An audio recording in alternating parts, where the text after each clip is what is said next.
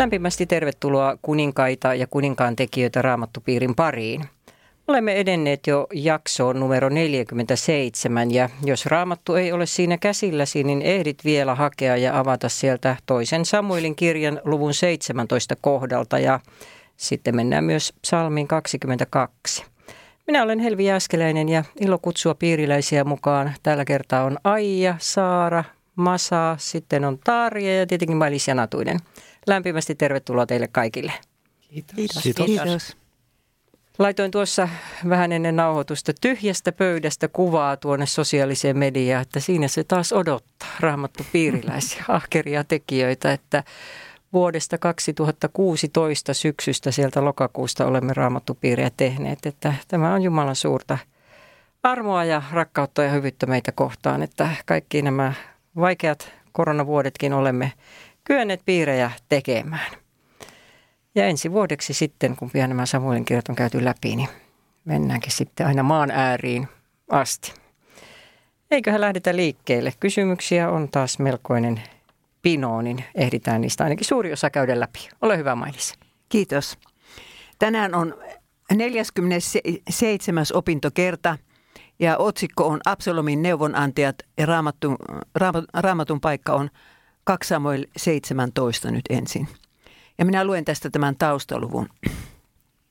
Absalom oli noussut kapinaan isänsä Davidia vastaan, ja Davidin 12 000 valiosoturia olivat menneet hänen puolelleen.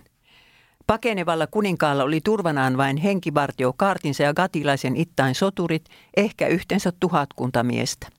Absalom ei ollut mikään kokenut sotapäällikkö ja siksi hän tarvitsi hyviä neuvoja. Ahitofel oli ollut Davidin ystävä ja neuvonantaja – jota pidettiin maan viisaimpana miehenä, mutta nyt hän oli siirtynyt Absalomin puolelle. No niin, hiljennemme rukoukseen. Jeesus, ole sinä läsnä tässä raamattupiirissä ja puhu meille jokaiselle. Sinä tiedät, että minkälaisia tragedioita ehkä meidän elämäämme on tullut, niin kuin tämä oli se Daavidin elämän mahdollisesti pahin päivä. Sinä autoit häntä, niin pyydämme nyt, että sinä autat meitäkin – Anna meille pyhä henki oppaaksi tähän raamattupiiriin. Jeesuksen nimessä, amen. amen. Joo, otetaanpa jakeet 1-3. Aloitetaanko Helvistä? Ja Ahitofel sanoi Absalomille, salli minun valita 12 000 miestä ja nousta tänä yönä ajamaan takaa Davidia, niin minä karkaan hänen kimppuunsa, kun hän on väsynyt ja hänen kätensä ovat herpoutuneet – ja saatan hänet kauhun valtaan niin, että kaikki väki, mitä hänen kanssansa on, pakenee. Sitten minä surmaan kuninkaan yksinänsä, ja minä palautan kaiken kansan sinun luoksesi. Kaikkien palaaminen riippuu siitä miehestä, jota sinä etsit. Kaikki kansa saa rauhan. Kiitos. Arvioikaa Ahitofelin ehdotusta. Mitä hyviä puolia siinä oli Absalomen kannalta katsottuna? No ei tarvitse ainakaan itse joutua sellaiseen tilanteeseen, että olisi miekat vastakkain isän kanssa. Ja uhrien määrä on suhteellisen pieni, että olisi vain yksi. Niin, niin sinä Helvi ajattelet, että Absalom ei lähtisikään sitten. Joo, niin, joo, että se Ahitofel lähtisi. Joo, Mikä joo ja ihme? hän, hän niin kuin Ahitofel sitten surmaisi. Niin kuin hän sanoi, että sitten minä surmaan kuninkaan yksinänsä. Sitten taas niin kuin nopea ratkaisu, ja David on vielä suhteellisen lähellä, niin esimerkiksi jotain tämmöistä niin kuin joukkojen niin kuin kokoamista ja niiden huoltamiseen ja tällaiseen ei niin tarvitse kantaa huolta. Ja sitten myöskin pääsisi yllättämään, koska David mm. olisi järkyttynyt ja väsynyt ja just vasta lähtenyt pakenemaan. Niin. No miksi hyökkäyksellä oli Ahitofelin mielestä kiire? Jokainen tunti on, olisi sitten niin kuin parantaa vain Davidin mahdollisuuksia, että hän tajusi, että siinä täytyy toimia nopeasti. Niin. Miten ne parantaisi Davidin mahdollisuuksia?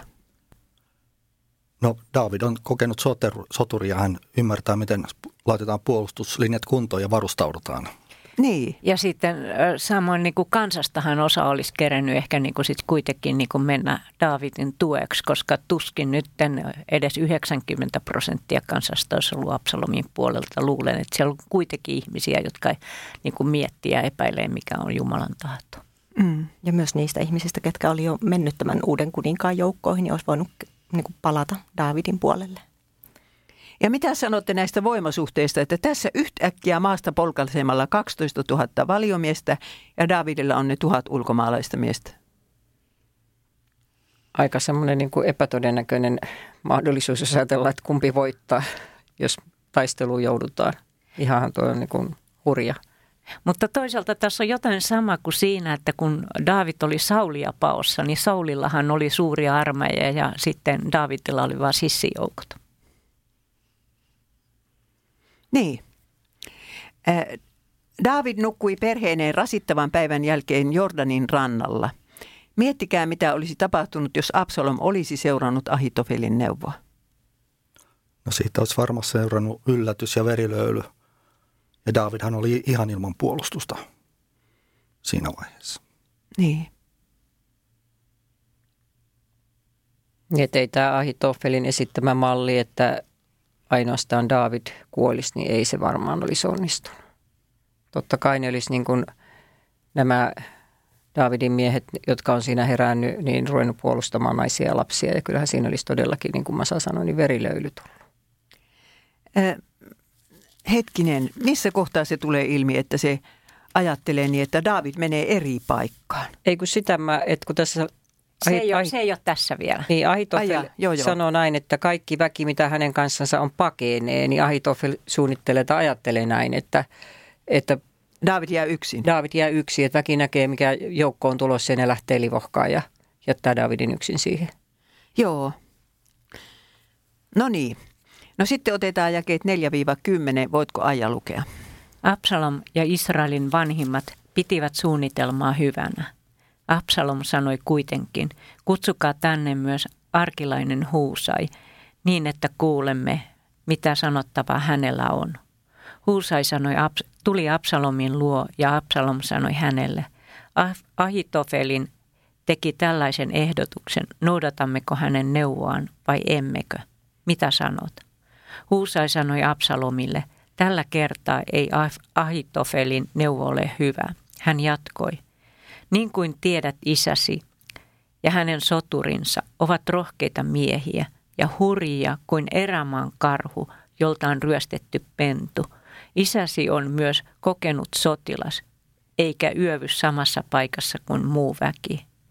Nyt hän on varmasti kätkeytynyt johonkin kaljonkolon tai muuhun piilopaikkaan. Ja jos sinulta on heti alussa kaatuu miehiä, ihmiset sanovat sen kuullessaan kauhea isku on kohdannut Absalomin kannattajia. Silloin urheimmankin miehen rohkeus pettää, vaikka hän, hänellä olisi leijonan sydän. Tietää hän koko Israel, millainen soturi isäsi on ja kuinka urheita ovat hänen miehensä. Kiitos. No minä siitä taustasta sen verran sanon, että tämä Huusai oli Daavidin ystävä.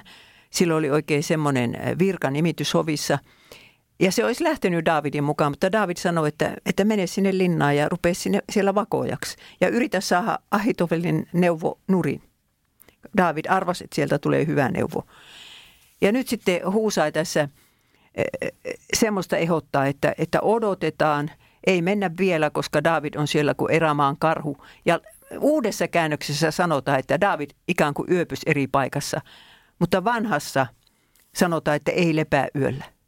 Mikä, onko kellään kansan raamattua? Joo, mulla on. Ja se sanoo, Jakeen kahdeksan loppu.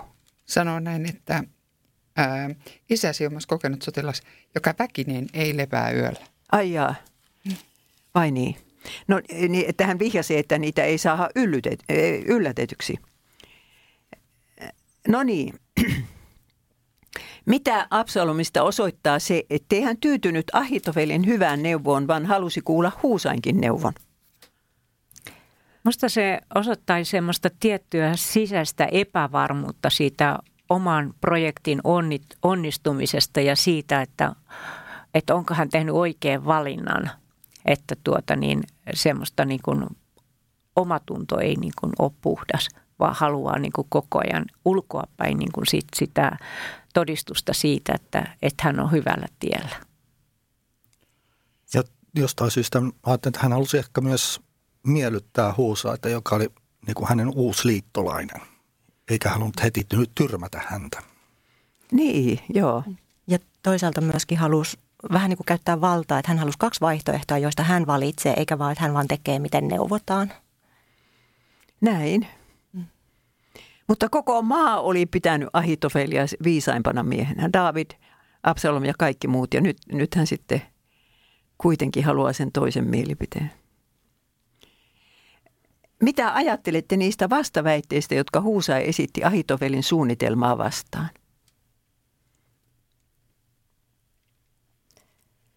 Että no. Davidin soturit on rohkeita ja hurjaa kuin erämaan karhuja, eivät yövy samassa paikassa. Ja Kyllähän ne varmasti hurjia ja rohkeita ja samoin Davidkin on, mutta tässä tilanteessa, mikä nyt oli vallalla, niin he olivat joutuneet tosi nopeasti lähtemään pakosalle ja aika sellaisessa niin kuin ikävässä tilanteessa vielä kuninkaan poika tekee vallankaappausta ja varmasti olivat myös väsyneitä, että oliko siellä sitten ehditty miettiä mitään puolustusta vai olivatko kaikki vaan nukkumassa sitä väsymystä?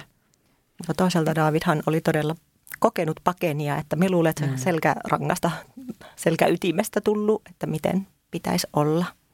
Niin, niin tässä niin kuin Huusain tekstissä, niin mun mielestä siinä on niin kuin jotain sellaista, että hän tuntee niin kuin Daavidin historian sieltä paimenpojasta saakka, kun hän on puolustanut niitä lampaita, niitä karhuja ja leijonia vastaan – mutta tietysti se suurin niin kuin tavoite Huusallahan oli sitä, että hän niin kuin, niin kuin yrittää voittaa Davidille aikaa. Niin. No Tarja. Niin, juuri nimenomaan tuo sama, mitä Aija sanoi, että, että äh, Huusai puhuu stra- strategisesti oikein sille tuota niin, Absalomille sillä tavalla, että horjuttaa sitä Absalomia.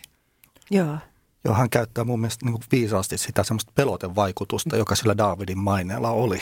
Ja se mm. oli, sillä oli helppo sitten kuitenkin horjuttaa Absalomia. Niin. Mutta että pitikö se sitten paikkansa, että David on hurja kuin karhu sinä yönä ja mä luulen, että ne nukku siellä sikeesti kaikki. Mikä, no niin, sitten seuraava otetaankin jaket 11-14. Nyt se on Saaran vuoro. Minä annan siis tämän neuvon. Kokoontukoon sinun luoksesi koko Israel Daanista Beersebaan saakka, yhtä monilukuisena kuin hiekan jyväset meren rannalla – ja lähde sinä itsekin mukaan taisteluun. Kun tavoitamme hänet, missä hän sitten onkin, peitämme hänet allemme niin kuin kaste lankeaa maahan, eikä hän itse eikä yksikään hänen miehistään jää henkiin. Jos hän vetäytyy johonkin kaupunkiin, koko Israel tulee sinne köydet mukanaan, ja me kiskaisemme kaupungin alas laaksoon, niin ettei siitä jää jäljelle kivensi ruokaan. Absalom ja kaikki Israelin miehet sanoivat – Arkilaisen Huusain neuvo on parempi kuin Ahitofelin. Herra oli näet päättänyt tehdä tyhjäksi Ahitofelin hyvän neuvon saattaakseen Absalomin tuhoon. Kiitos. Tässä sanotaan, että Israelin miehet kootaan Daanista Persepaan, niin se tarkoittaa Suomeen sovellettuna Utsjoilta Hankoon. Millä eri tavoilla Huusai osasi ruokkia Absalomin turhamaisuutta?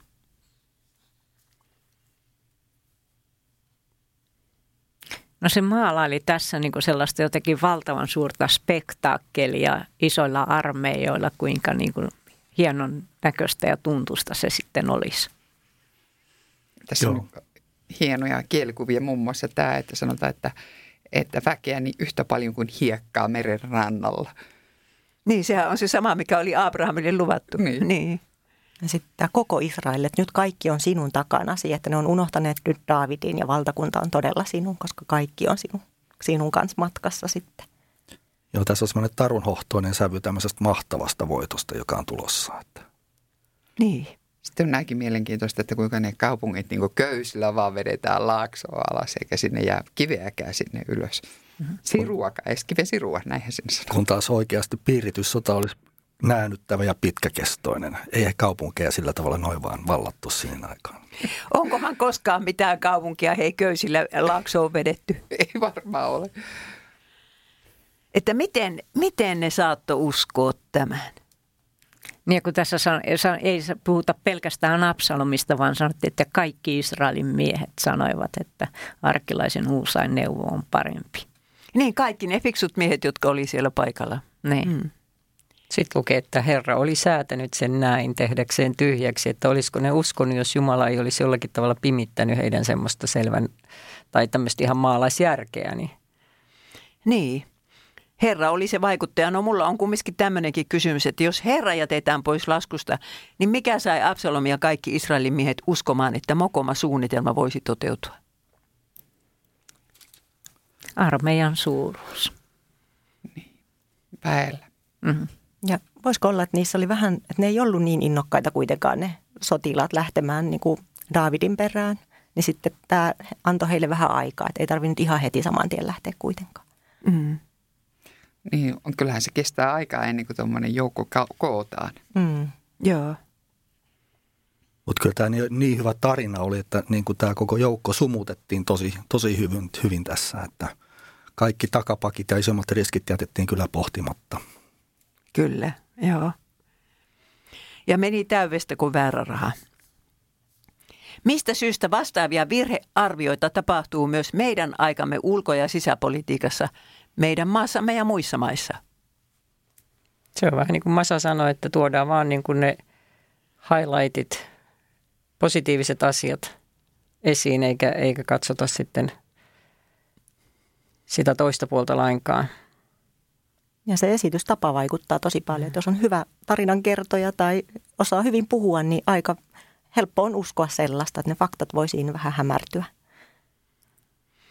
Sitten kun on iso massa, niin siihen tulee joku semmoinen psykologinen niin kuin jutsku, että siellä niin kuin kaikki on ikään kuin yhtä. Joukko hurmos. Nee. Mm-hmm. Että onko se niin, että sotaan lähtiessä joka ikinen maa yrittää jotain tämmöistä tarinaa kertoa? No onhan se niinkin, että jos vihollinen hyökkää, niin ei siinä nyt sitten tätä tarinaa kerrota. No mä luulen, että tällaisia vastaavanlaisia tarinoita esimerkiksi talouspolitiikassa kerrotaan. No selitä vähän tarkemmin. No maalaillaan niin kuin olisi joku firma tai valtio, että, että kun tehdään näin ja näin ja näin, niin hyvinvointi kasvaa ja Ostetaan kasvaa. Uniper. Esimerkiksi, mulle tuli myös se mieleen. niin. niin. Se, mikä mua mietityttää, ihan tuossa Ahitofelin kritiikkiä enää kuulla tässä tilanteessa, että jostain syystä että tämä joukkovoima oli niin iso, että ei sitä haluttu varmaan enää ottaa huomioon koko ihmistä. Afitovel poistui takaa vasemmalle. Niin. niin. Luuletteko, että Ahitovel tajus, mikä tästä tulee? Jos lähdetään tätä huusain neuvoa noudattamaan.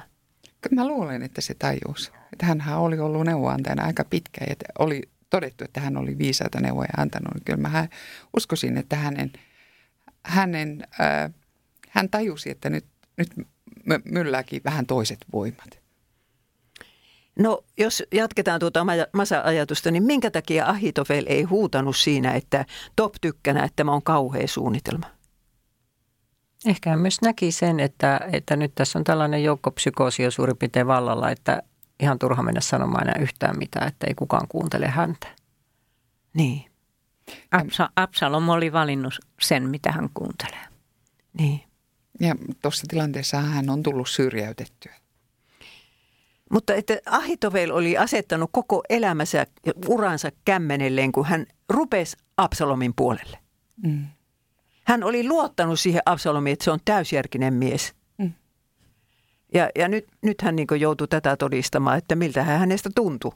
Ehkä myöskin se, se mikä taisi tulla jo kanssa esiin, että, että ehkä hän niin kuin aisti myös niitä miesten tuntoja, että ei ne nyt sitten loppujen lopuksi, vaikka ne oli siirtynyt Absalomin puolelle, niin ollut niin, niin kuin suunapäänä menossa Davidia tappamaan. Että ne pelas, niin kuin ne miehetkin sai pelattua sitä aikaa siinä, Saarahan se tätä sanoi, että ehkä Ahitofel siellä – aisti myös tätä tunnelmaa. Niin, ainakin sitä, mitä Aija sanoi tuossa, että, että tota, jokainen päivä oli, oli niin kuin Davidille voitto, että mm. Davidin kannattajat sitten siirtyi hänen luokseen. Ehkä ne eivät olisi tässä ihan alkuvaiheessa uskaltanutkaan. No niin, sitten mennään äh, jakeisiin 15-20. Onko se nyt sitten masavuoro?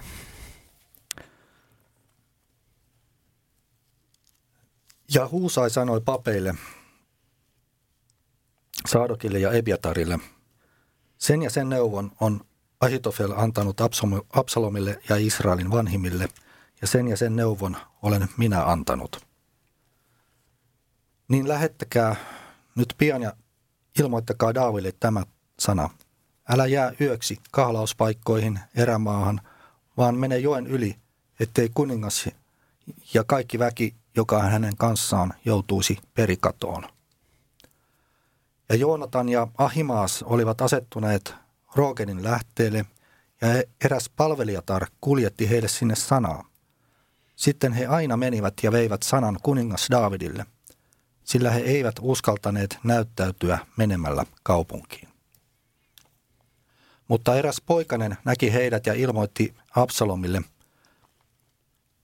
Silloin he molemmat menivät kiirusti pois ja tulivat erään miehen taloon Bahu, Bahurimiin. Hänellä oli kaivo pihallaan ja he laskeutuivat siihen. Ja hänen vaimonsa otti peitteen ja levitti sen kaivon suulle ja sirotti jyviä sen päälle niin, ettei voitu huomata mitään.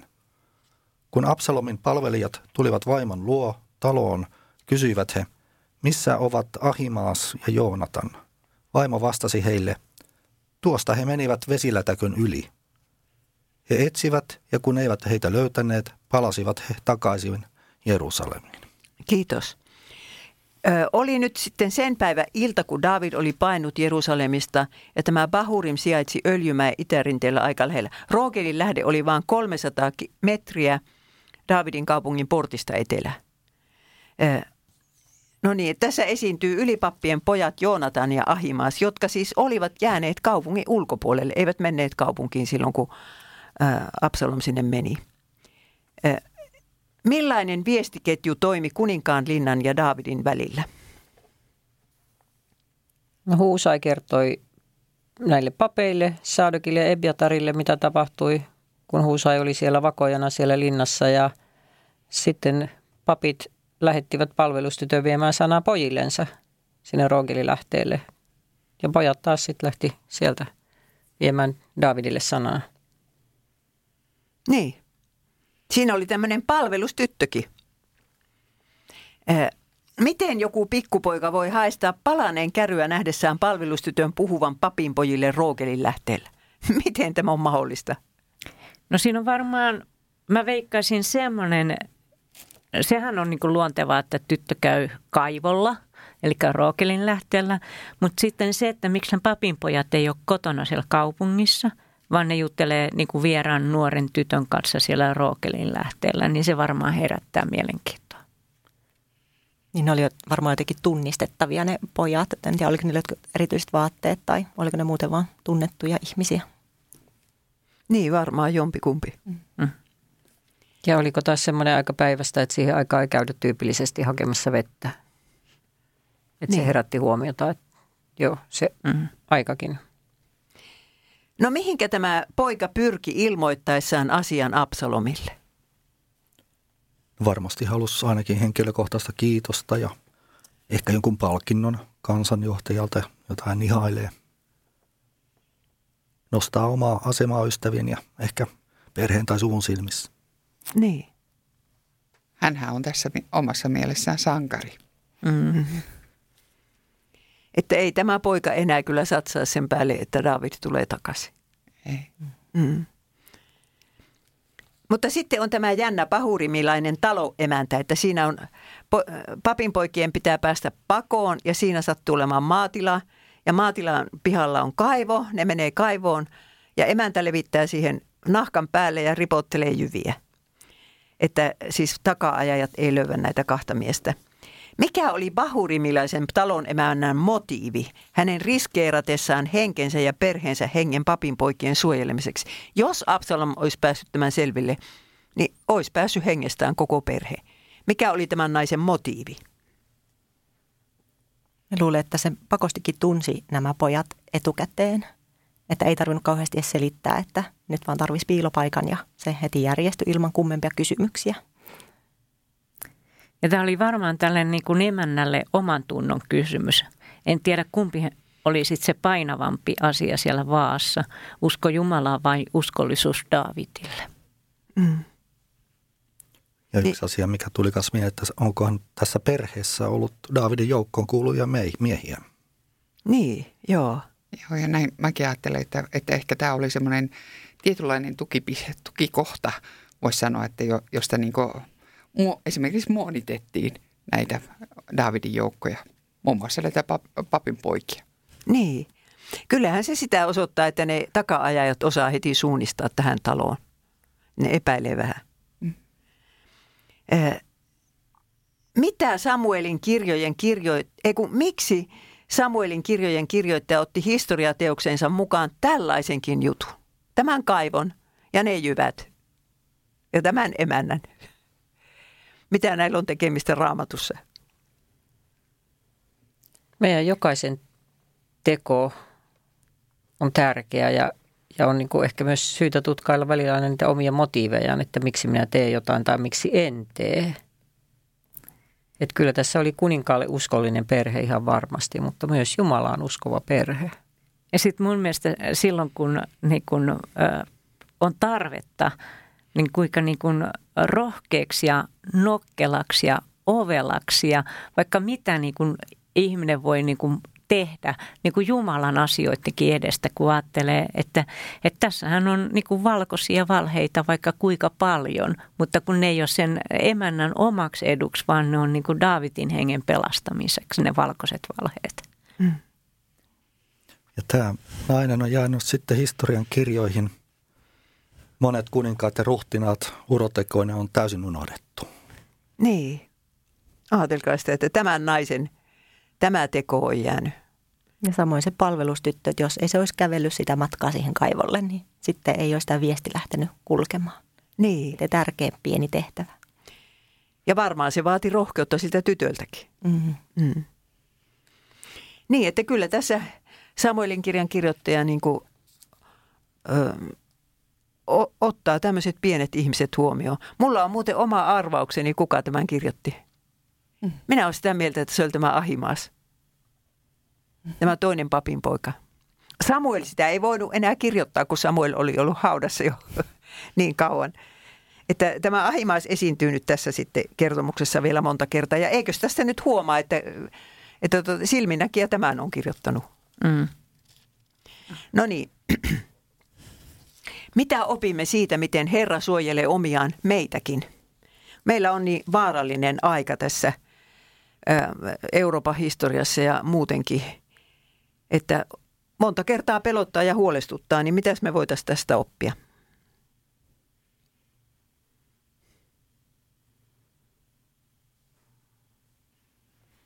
Tulee olla ainakin uskollisia niin Jumalalle ja tehdä, olla rohkea niin kuin niissä asioissa, mitä Jumala meille itse kullekin antaa.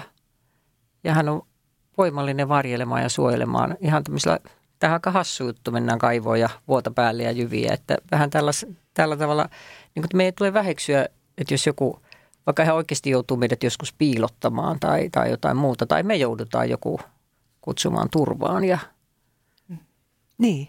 Ei pidä tällaisia asioita pelätä tai, tai jotenkin ajatella, että en mä osaa tai en mä pysty. Tavallinen talon emäntä saa rohkeutta siinä hetkessä ja tekee sen, mitä pitää. Niin ja sitten se, että eihän, eihän tässä niin kuin näy, siis kukaan ihminen ei näe tätä kokonaisuutta, mutta Jumala näkee, että hän askel askeleelta hoitaa näitä asioita sillä tavalla, että suoja, omat suojeltuvat. Niin. Minä luin kerran semmoisen kirjan englannin kielellä, että, että kuinka monet eurooppalaiset suojelivat juutalaisia oma henkensä uhalla toisen maailmansodan aikana. Eurooppa, siis niitä oli tosi vähän, mutta oli niitä nyt kuitenkin tuhansia – niin voi olla, että tulee sellainen tilanne meilläkin, että just niin kuin Helvi sanoi, että joku on piilotettava tai jotakuta on puolustettava. No sitten otetaan jakeet 21-23. Miesten mentyä Joonatan ja Ahimaas nousivat kaivosta ja menivät ilmoittamaan miestinsä kuningas Davidille. He sanoivat, nouskaa ja menkää kiireesti Jordanin yli, sillä sen ja sen neuvon Ahitofel on antanut meidän tuoksemme. Silloin David ja kaikki väki, joka oli hänen kanssaan, lähtivät liikkeelle ja ylittivät Jordanin. Kun aamu valkeni, ei ollut ainoatakaan, joka ei olisi mennyt Jordanin yli. Kun Ahitofel näki, ettei hänen neuvoaan noudatettu, hän satuloi aasinsa ja lähti kotiin oman kaupunkinsa. Annettua määräykset talonsa asioista hän hirttäytyi. Niin hän kuoli ja hänet haudattiin isänsä hautaan. Kiitos. Nyt David kuuli, että hänen ystävänsä Ahitofel, se ei ollut pelkkä neuvonantaja, kun se oli ystävä, oli neuvonut Absalomia A. raiskaamaan hänen sivuvaimonsa koko kaupungin nähden ja B. lähtemään heti hänen peränsä ja tappamaan hänet. Että hänen ystävänsä oli tämmöisen neuvon antanut hänelle pojallensa. Niin mitä nämä uutiset ehkä vaikuttivat kuninkaaseen? On tosi masen, masentavia uutiset, miten oma ystävä voi tällä lailla pettää. Ja sitten ehkä voi herätä kysymystä, kuka ystävä seuraavaksi tekee saman mulle. Ja siinä ei pelkästään niin kuin Davidia varmaan surettanut se, että Ahitofel oli mennyt Absalomin puolelle, vaan se, että, että niin kuin, millä tavalla hän niin kuin häpäisi Davidin, kun hän käski niin kuin mennä Absalomin niiden sivuvaimojen luokse ja sitten vielä kaiken lisäksi niin kuin tappamaan hänet, joka on Absalomin isä. Et ei se vielä, että vaihtaa puolta, vaan justissa niin kuin tämä, että häpäistään ja sitten niin kuin toivotaan hänen kuolemaan. Niin. Tämmöinen petturus on varmasti todella järkyttävää, että tämmöinen pahantahtoisuuden ja juonittelun ilmitulo ihmisestä, jota on ajatellut, että hän on minun luottoystäväni, hyvä ystäväni, tuntee minut ja aika järkyttävä tilanne. Kyllä siinä vähän niin kuin vetästään pohja pois jalkojen alta. Toisaalta tämä voi, mä ajattelin, että siinä voi käydä myös niin, että, että se on, kun siitä alkujärkytyksestä selviää ja ymmärtää, että – mikä on tilanne, niin siinä voi sitten myös niin kuin nousta oikein semmoinen sisu, että, että et hän kyllä saa minua surmattua, vaikka kuinka yrität, että se antaa myös Davidille semmoista niin kuin jonkunlaista voimaa käydä niin kuin vastaiskuun tai vastataisteluun. Että et lannista, et niin. surmaa. Mm-hmm. Mm. No sitten, mitä se vaikutti Davidin, että hän tiesi Naatanin ennustaneen tämän tragedia edeltäkäsi? Naata oli ennustanut sen miekan, eli hänten, hänen henkeensä vainotaan, ja tämän seksiskandaalin, että mitä tapahtuu kuninkaallinnan katolla. Niin mitä se vaikutti, kun David tajusi, että tämä on hänen syntiensä seurausta?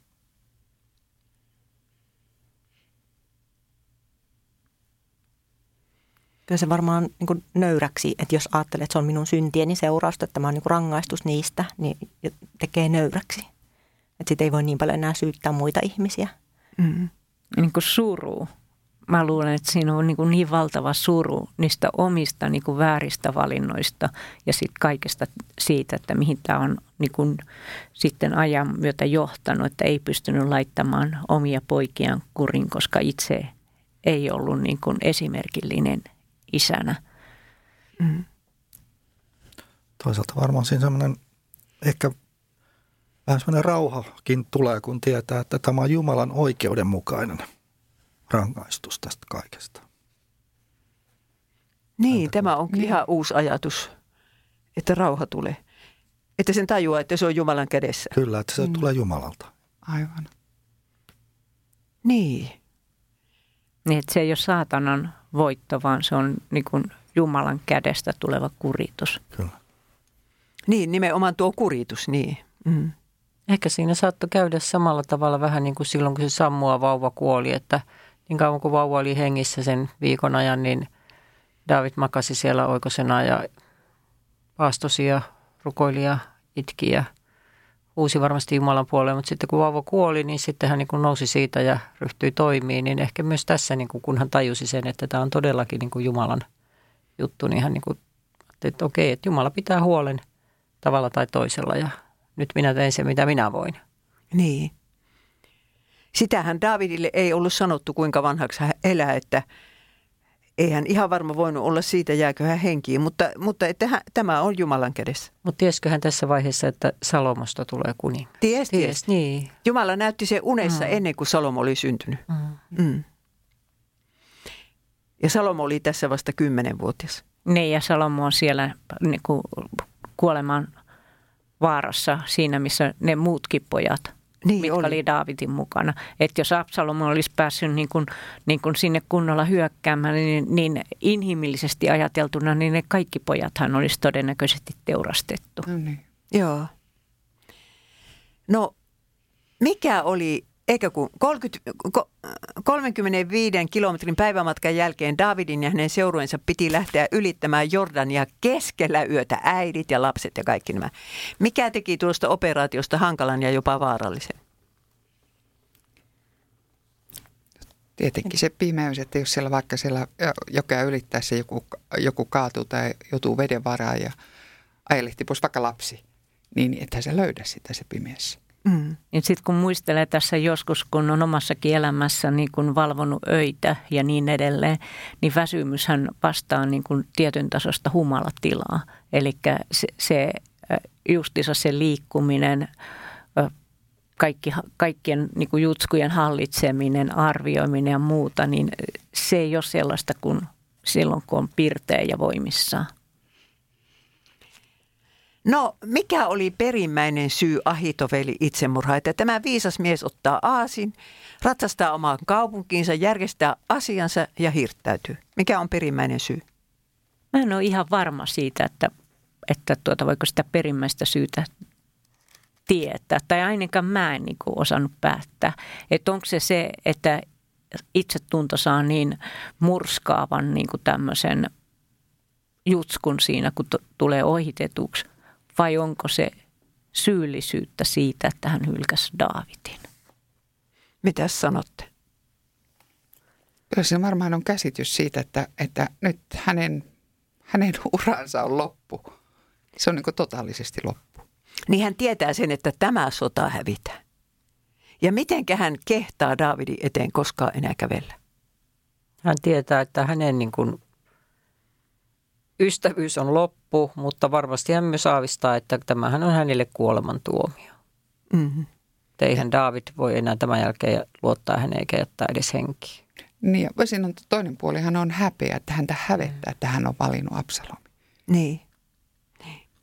No sitten, äh, mulla on kysymys tässä, mitä yhteistä on Jeesuksen opetuslapsi Juudaksen ja Ahitofelin kohtaloissa, mutta hypätään nyt tämä yli, kun aika rientää. Minä vaan sen verran vihjasen, että kun David kirjoitti psalmin, että kun ystäväni on kääntänyt kantapäänsä minua vastaan, niin Jeesus siterasi tätä samaa psalmia siellä Getsemanessa, kun Juudas hänet petti. No, nyt otetaan jakeet 24-29. David oli tullut Mahanaimiin, kun Absalom ja kaikki Israelin miehet hänen kanssaan menivät Jordanin yli, mutta Absalom oli asettautunut Amasaan Joabin sijaan sota, mutta Absalom oli asettanut Amasan Joabin sijaan sotajoukon ylipäälliköksi, ja Amasa oli Jitra-nimisen jisraeliläisen miehen poika. Tämä mies oli yhtynyt Abikailiin, Naahaan, tyttäreen, Joabin äidin Serujan sisareen. Ja Israel ja Absalom leiriytyivät Kileadin maahan. Kun David tuli Mahanaimiin, niin Sobbi, Naahan poika, Ammonilaisten rabbasta ja Maakir, Amielin poika, Lodebarista ja Kiledari, Kileadilainen Barsillai Roogelimista toivat sinne vuoteita, vateja ja saviastioita, nisuja, ohria, jauhoja ja pahdettuja jyviä, papuja, herneitä sekä hunajaa, voita, lampaita ja juustoja ruoaksi Davidille ja väelle, mikä oli hänen kansansa, sillä he ajattelivat, väki on nälissään, uuvuksissa ja janoissaan erämaassa. No niin, David oli menossa Mahanaimiin ja sinne oli vielä vielä kun on Jorda yritetty, niin 70 kilometrin matka. Tässä ei kerrota, miten se porukka sitä matkaa kulki. Ja sitten lopulta löytyy näitä, jotka rupeaa häntä ruokkimaan. Soobi oli ammonilainen, eli viholliskansan jäsen. Siitä ei ole monta viikkoa, kun me keskusteltiin siitä, miten David piiritti äh, tuota, just tätä rappaa. Ja nyt, nyt sen viholliskansan jäsen on häntä auttamassa. Ja Maakir oli se sama mies, joka oli elättänyt Saulin poikaa Mefibosetia silloin, kun kukaan muu ei siitä välittänyt. Ja sitten on vielä tämä Parsillai. Niin miettikää, mikä tekee ihmisistä tällaisia laupiaita samarialaisia. Että oikein ruvetaan rahtaamaan hirveästi ruokaa ja sänkyjä. Kyllä siinä täytyy olla ihan tämmöinen myötäsyntyinen niin kuin, äh, myötätunto ja eläytyminen kärsivän osaan. Ja täytyy olla semmoinenkin oma kokemus ehkä elämästä, missä niin kuin ymmärtää, että, että itse on saanut avun, niin voi auttaa toisiakin. Ja mikä muu? Että jostakusta tulee tämmöinen. No. Tuntuu, että jonkunlainen usko Jumalaan pitää olla ja oikeudenmukaisuuteen ja hyvyyteen. Ja, ja, ja ehkä niin kuin just se taju, että, että jos Absalomista tulee kuningas, niin miten niin kuin semmoinen kova, armoton se on kuninkaana. Ja kun taas jos Daavid on kuningas, niin millainen johtaja hän on sitten olluna, koska hän on koke, Daavid koki, että hän on vastuussa Jumalalle kaikesta siitä, mitä hän tekee. Ja se on kyllä jännä, että David vetää puolensa näitäkin ulkomaalaisia. Kun viimeksi puhuttiin Ittaista, joka oli gatilainen, filistealainen, ja hän sanoo, että olkoon elämäksi tai kuolleeksi, niin minä seuraan sinua, sanoo Davidille. Ja tässä on sitten tämä Soobi. Että tosi fiksut ja tämmöiset syvälliset ihmiset tajus tuon Davidin arvon. No sitten minulla on semmoinen kysymys, jota ei tarvitse nyt edes miettiäkään, mutta tämmöisen mä oon tehnyt, että arvioikaa paljonko tuhannen miehen muonittaminen jakeissa 28 ja 9 mainituilla elintarvikkeilla maksaisi viikossa meidän valuutalla. Me just täällä naurettiin, että jos Lauri olisi paikalla, se olisi kyllä varmaan laskenut.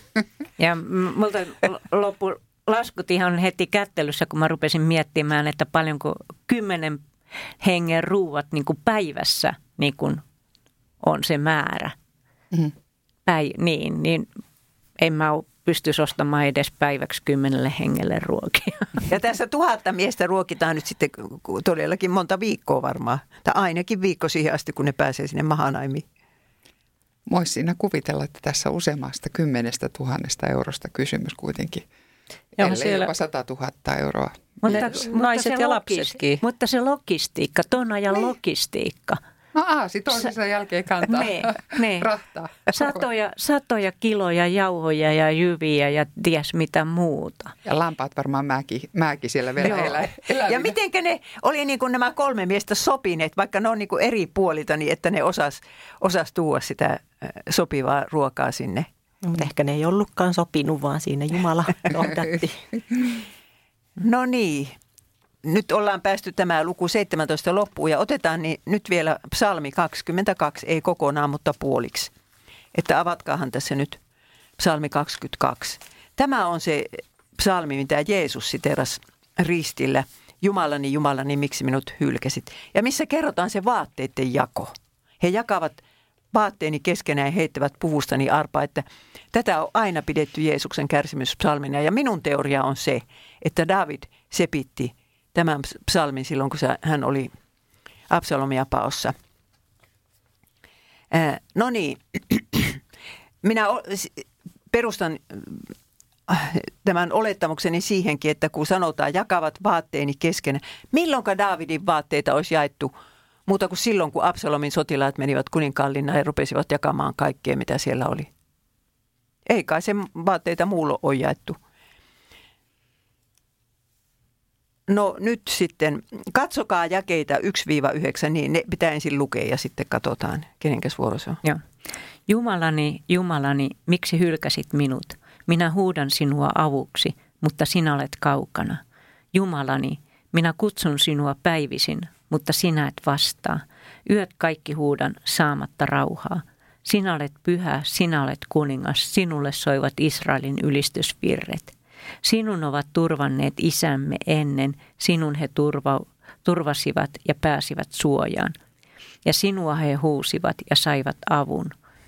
Sinun he luottivat, eivätkä pettyneet. Mutta minä olen maan mato, en enää ihminen. Olen, olen kansani hylkäämä, ihmisten pilkka. Kaikki ilkkuvat, kun minut näkevät, pudistavat päätään ja ivavat minua. Hän on turvannut Herraan, auttakoon Herra häntä. Herra on hänen, miel- jo, Herra on hänen mieltynyt, pelastakoon siis hänet. Kiitos. No mitkä asiat näissä jakeissa viittaavat siihen, että tämä psalmi on kirjoitettu juuri tällä pakomatkalla? Minä viittasin tuohon jakeeseen 19, mutta mitkä, mitkä asiat näissä jakeissa yhdeksän viittaavat siihen. No täällä seitsemässä jaessa sanotaan, että olen kansani hylkäämä. Eli tuota, niin, huomattava osa kansa oli valinnut Absalomin Daavidin tilaan.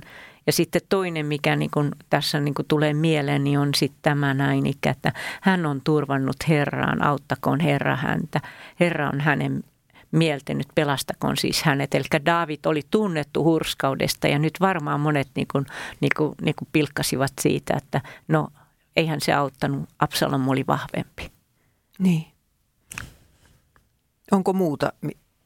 Sitten oli tämä, että kaikki ilkkuvat, kun minut näkevät, niin eikö siinä edellisissä luvuissa ollut, että joku mies kulki siellä, heitti kiviä ja soraa ja ivas koko aika? Oli, oli, tämä siimei. Mm. Onko muuta? No sitten tämmöinen, ihan tämmöinen äärimmäinen uupumus, mikä tässä niin kuin tulee näistä sanoista esille. Että fyysinen niin kuin, tila. Niin. Ja sitten miksi hylkäsit minut Jumala, että onko kuninkuus nyt otettu minulta pois oikeasti? Niin. Ja se on jännä, että, että hän niin kuin muistelee sitä, että Jumala on auttanut isiä – mutta minä olen maanmatoen enää ihminen. Ja kyllä tässä syvissä vesissä kuljetaan. Miksi David pelkäsi juuri tuossa tilanteessa, että Jumala oli hylännyt hänet? No jos ajatellaan, että tämä oli kirjoitettu just näinä hetkinä, kun sieltä Jerusalemista kiireellä lähdettiin, niin vaikka hänellä oli se uninäky siitä, että Salomosta tulee – kuningas, ei Absalomista, niin kyllähän se tilanne inhimillisesti katsottuna näytti ihan mahdottomalta. Että tässä lähdetään niin kuin suurin piirtein häntäkoipien välissä pakoon. Israelin valiomiehet ovat kääntyneet Absalomin puoleen. Nehän tulee jo tappaa meidät ja mm. Jumala on hyljännyt meidät kaikki, tai minut ja sitä myöten minun perhekuntani. Mitä nämä jakeet kertovat meille Jeesuksen tilanteesta hänen riippuessaan ristillä?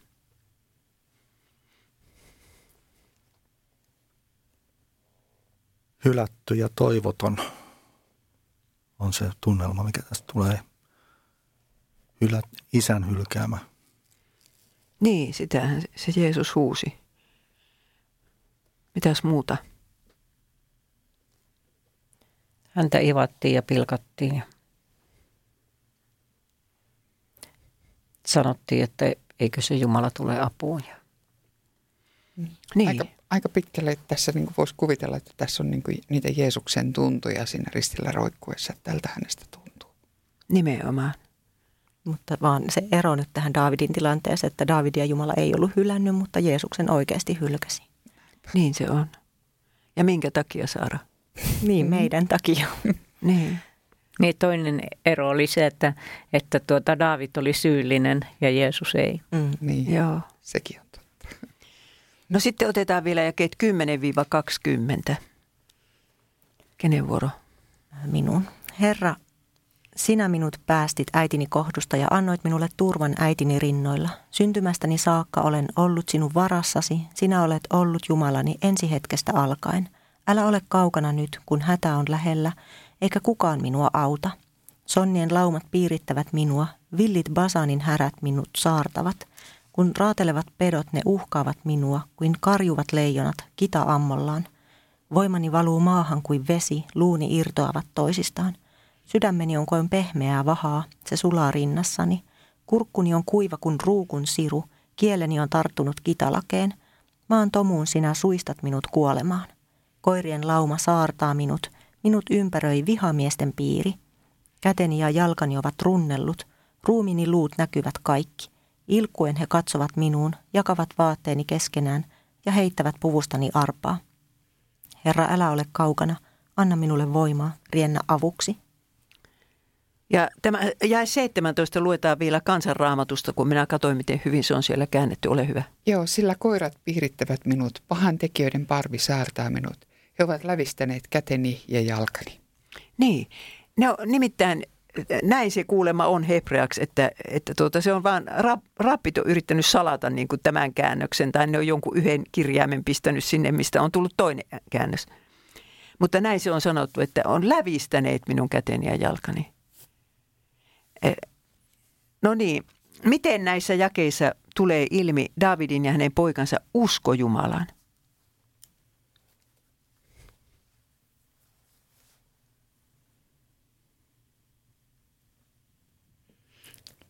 No tässä esimerkiksi jakeessa 11 sanotaan, että syntymästäni saakka olen ollut sinun varassasi. No sitten Masa. Joo, ja toinen, että ää, jakes 20, että sinä Herra, älä ole kaukana. Mm. Kyllä se Jeesuskin näin rukoili, vaikka hän tiesi, että hänet on hylätty. Riippu Jumalassa loppuun asti. Mitä ajattelette siitä, että David sai sepittää pakomatkallaan sanat kärsivän vapahtajan suuhun, vaikka tuo matka oli hänen syntiensä seurausta? Se Jumalan suurta armoa ja rakkautta, että sillä tavalla Jumala on osoittanut sitä Davidille, että siitä lankemuksesta ja synnistä huolimatta, niin sinä olet minulle rakas lapsi ja minä haluan sinua käyttää palveluksessani ja annan sinulle mahdollisuuksia. Ja... Niin. Jos tämä on tosiaan sillä pakomatkalla tehty, niin onhan Jumala ollut jotenkin aivan erityisellä tavalla läsnä sit Daavidille, koska en tämän loppupuolen tekstit niin kuin sovi siihen Daavidin tilanteeseen. Että nämä on tämmöinen ennustus Jeesuksesta. Niin. Niin, kyllä sen täytyy sanoa siinä mielessä, että juuri että pyhähenki on tukenut Daavidia mm. tosi paljon ja hän on pystynyt – pystynyt niin kuin ilmaisemaan tällaisia tuntoja, joita, jotka ovat täysin yhtenevät sen kanssa, mitä mä kuvittelen, että mitä Jeesus on tuntenut, niin kyllä se on aika ihana lahja meille. Ja sitten se, että kun ajatellaan, että David oli ehkä tietyllä tavalla niin kuin musertunut sen oman niin kuin syyllisyytensä kanssa, vaikka hän oli saanut niin kuin niitä asioita Jumalalta jo aikaisemmin anteeksi, kun hän näki niiden omien syntiensä seurauksia – niin Jeesushan oli ristillä niin kuin musertunut niin kuin meidän jokaisen niin kuin pahuuden ja synnin tähden, että, että, että sen tähdenhän se Jeesus oli siellä tuskissaan siellä ristillä. Niin. Ja o, tässä on se ihana puoli, että no minä voin sen nyt jo lukea tästä ää, lopuksi lauseesta, kun aikakin rupeaa loppumaan, että jollei David olisi kokenut kaikkea tätä tuskaa, ei hän olisi osannut kirjoittaa tätä psalmiakaan. Jeesus tarvitsi juuri näitä säkeitä. Davidin suurin elämäntehtävä olikin ehkä se, että hän sai olla sepittämässä sanoja poikansa suuhun tämän elämän pahinta päivää varten. Tästä tehtävästä hän ei kuitenkaan mitään tiennyt paitessaan poikaansa Absalomia, että, että David runoilee tämmöisen psalmin, kun on todella tuskissaan, eikä tajua, että mikä merkitys tällä psalmilla on. Ja meille voi käydä samalla, että silloin kun on meillä se elämän pohja, noteraus ja se hirveän hetki, niin siinä voi olla ja, ja onkin tämmöinen salattu siunaus, mistä me ei ehkä tiedetä ennen kuin kerran kirkkaudessa. Kiitos Mailis. Näin ihanalla tavalla päättyi tämä kuninkaita ja kuninkaan tekijöitä raamattupiirin jakso numero 47, Absalomin neuvonantajat. Ja sitten hypätäänkin ensi kerralla traagiseen lukuun, Absalomin kuolemaan. Vähin käy nämä Samuelin kirjat ennen kuin loppuu. Kiitoksia ystävät niin täällä studiossa kuin siellä radioiden ääressä ja tulkaahan taas viikon kuluttua mukaan. Kiitos Mailis, kiitos Tarja, kiitos Masa, kiitos Saara, kiitos Aija. Minä olen Helvi. Kiitos Timolle tuonne äänitarkkaamoon ja Suuri ilo on, on avata Jumalan sanaa yhdessä ja tahdomme myös olla kannustamassa sinua, hyvää kuuntelijaa, rukoilemaan sitä, että voisiko minun kotiini olla raamattupiirin pitämisen paikka. Se voi olla lähellä se aika, että ei pystytä kuulemaan muuta kuin kodeissa Jumalan sanaa niin kuin se on kirjoitettu. Oikein suurta Jumalan siunausta. Tavataan viikon kuluttua.